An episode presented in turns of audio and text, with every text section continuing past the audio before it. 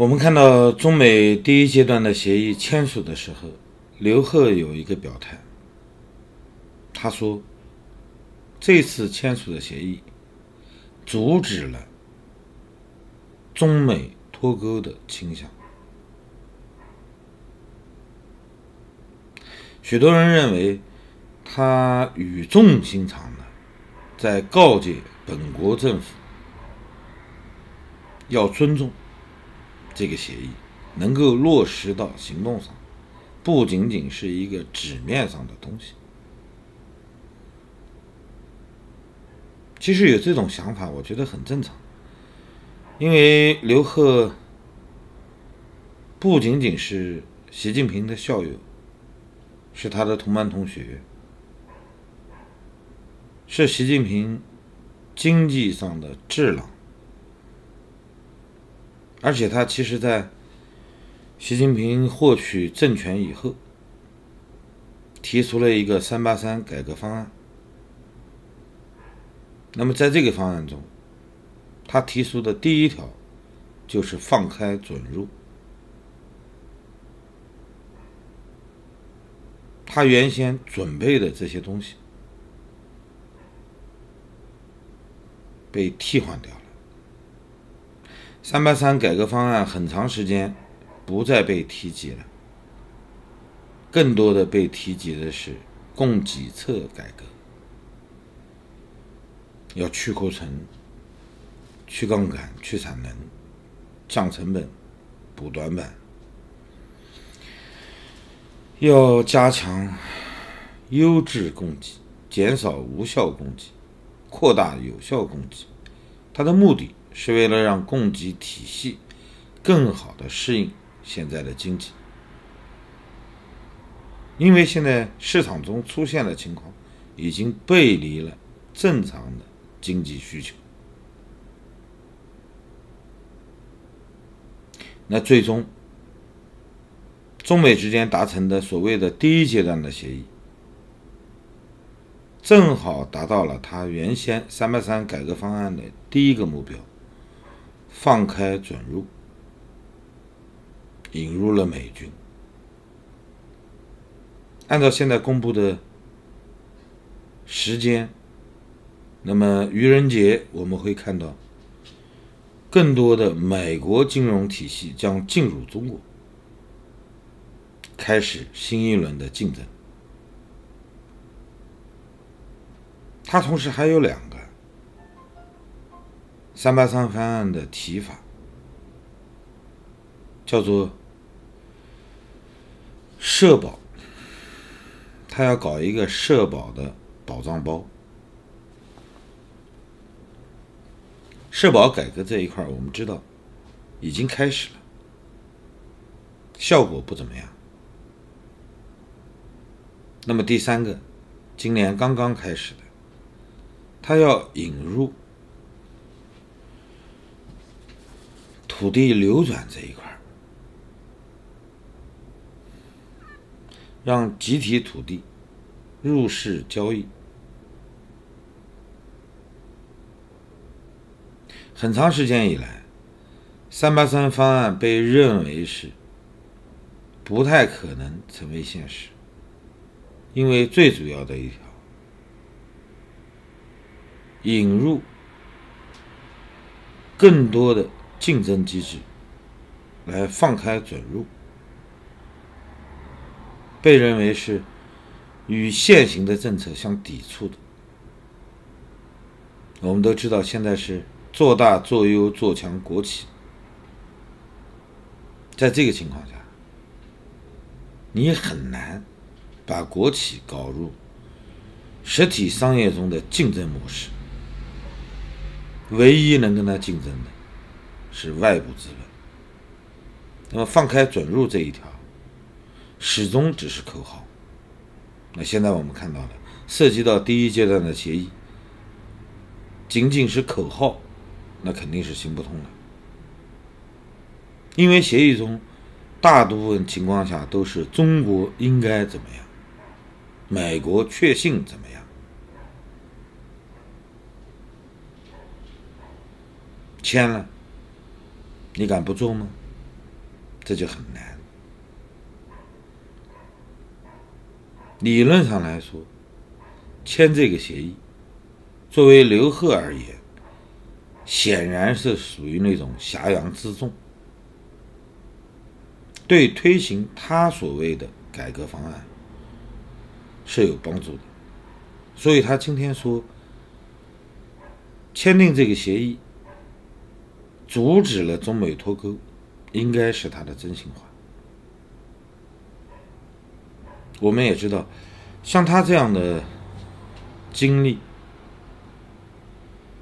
他即便在政府中担任副总理的职务，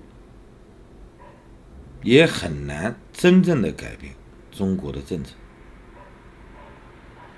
因为现在共军要做的是修修补补，他要调整经济结构中不安全的因素。如果说，重症下猛药，中共自己下不了这个决心。现在美国人是在帮他。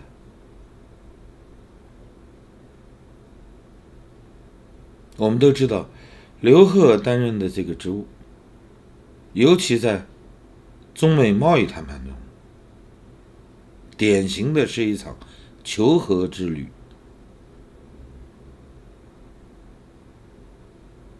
比他更适合参与谈判的领导，都放弃了这个最终必将签署一个耻辱性的协议的这份工作，把他推出来，其实迟早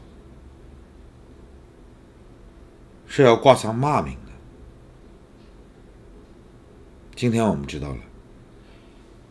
签订二十一世纪第一个华盛顿条约的是刘宗棠，后世写史的人一定会把它引入，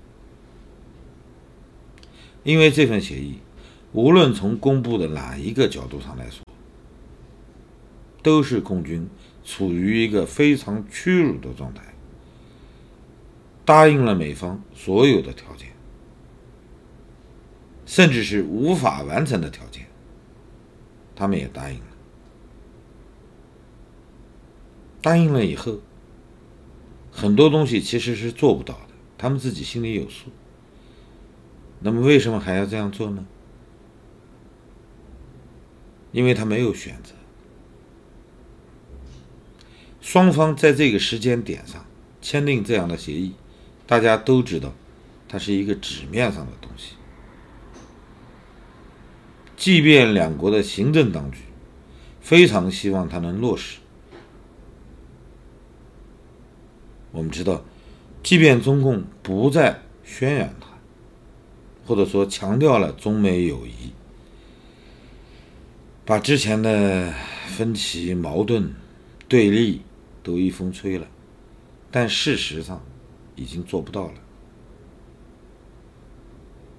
在国际交往中，中美两国现在维持一个表面的和平，甚至人们认为，这个协议签订了以后，对美国商品进入中国是利好消息。但没有人知道它能被执行到哪一个阶段。绝大多数人心里都有一本账，因为中美之间再也回不到过去了。大的趋势就是这样。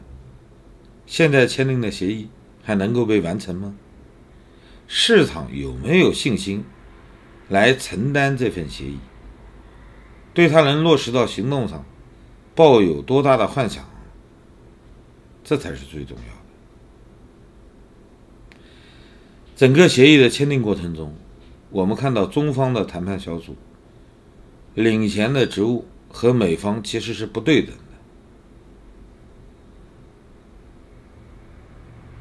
一个副总理代表中方与美国总统签订协议，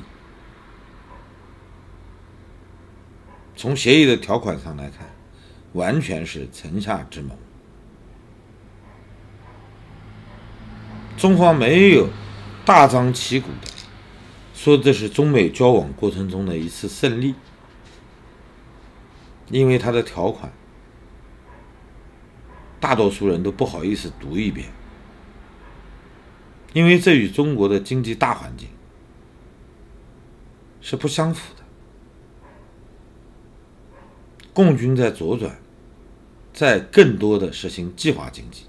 在这个时刻，他们签订了与美方未来有更大力度的合作，加大力度的开放。但凡是个中国人，只要你没喝醉，你肯定不会信。那么签订这个东西，仅仅是为了政治上稳定一下人心，经济上稳定一下市场。未来实行的过程中，会出现很多纠缠，而且一定是中方没有落实到行动中，被美方抓出来，不断的追打，最后这份协议化为一张废纸，这是可以想象的面临到的结果。所以我们今天看到。刘贺这样的表态，其实他真心希望能够完成这份协议，但事实上他也知道，依照共军目前的经济政策，他其实是完成不了的，因为整个中国没有实施这份协议的决心，因为签订了这份协议。所以，刘贺在未来的时间段内，肯定会为他付出代价。不是说他对美方让步有多少，而是他最终一定会背上这个锅。从三八三改革方案被废止，我们就应该能看到刘贺的地位。其实已经丧失了。他现在被推出来，主导中美之间的谈判，代表中方，在谈判的过程中不断的毁约，最终签订一个他明明知道无法达成、无法实施的协议。这就意味着，他从一开始就是被推出来扛这个雷的。所以他今天说的话，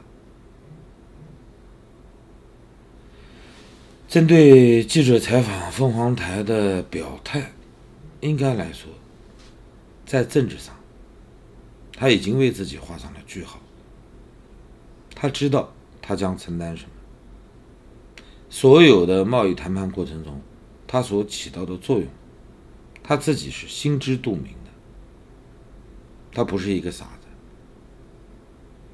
甚至他的父亲，在文革中就是这样屈辱的走向生命的终结。他非常清醒自己的定位，也很清楚这次谈判、这次签约对他意味着什么。我们大家都可能记得，在三国中非常悲剧的人物。他要追随的，是他心中能够保障汉家王朝，而不是追随曹操。他想要保的这个国，能保到哪一步，他就做到哪一步。那么最终呢？如果说曹魏，要替代大汉，那么他也只能郁郁而终了。可以说，他是尽所能，听天命。这是一个悲剧性的人物。谢谢大家，再见。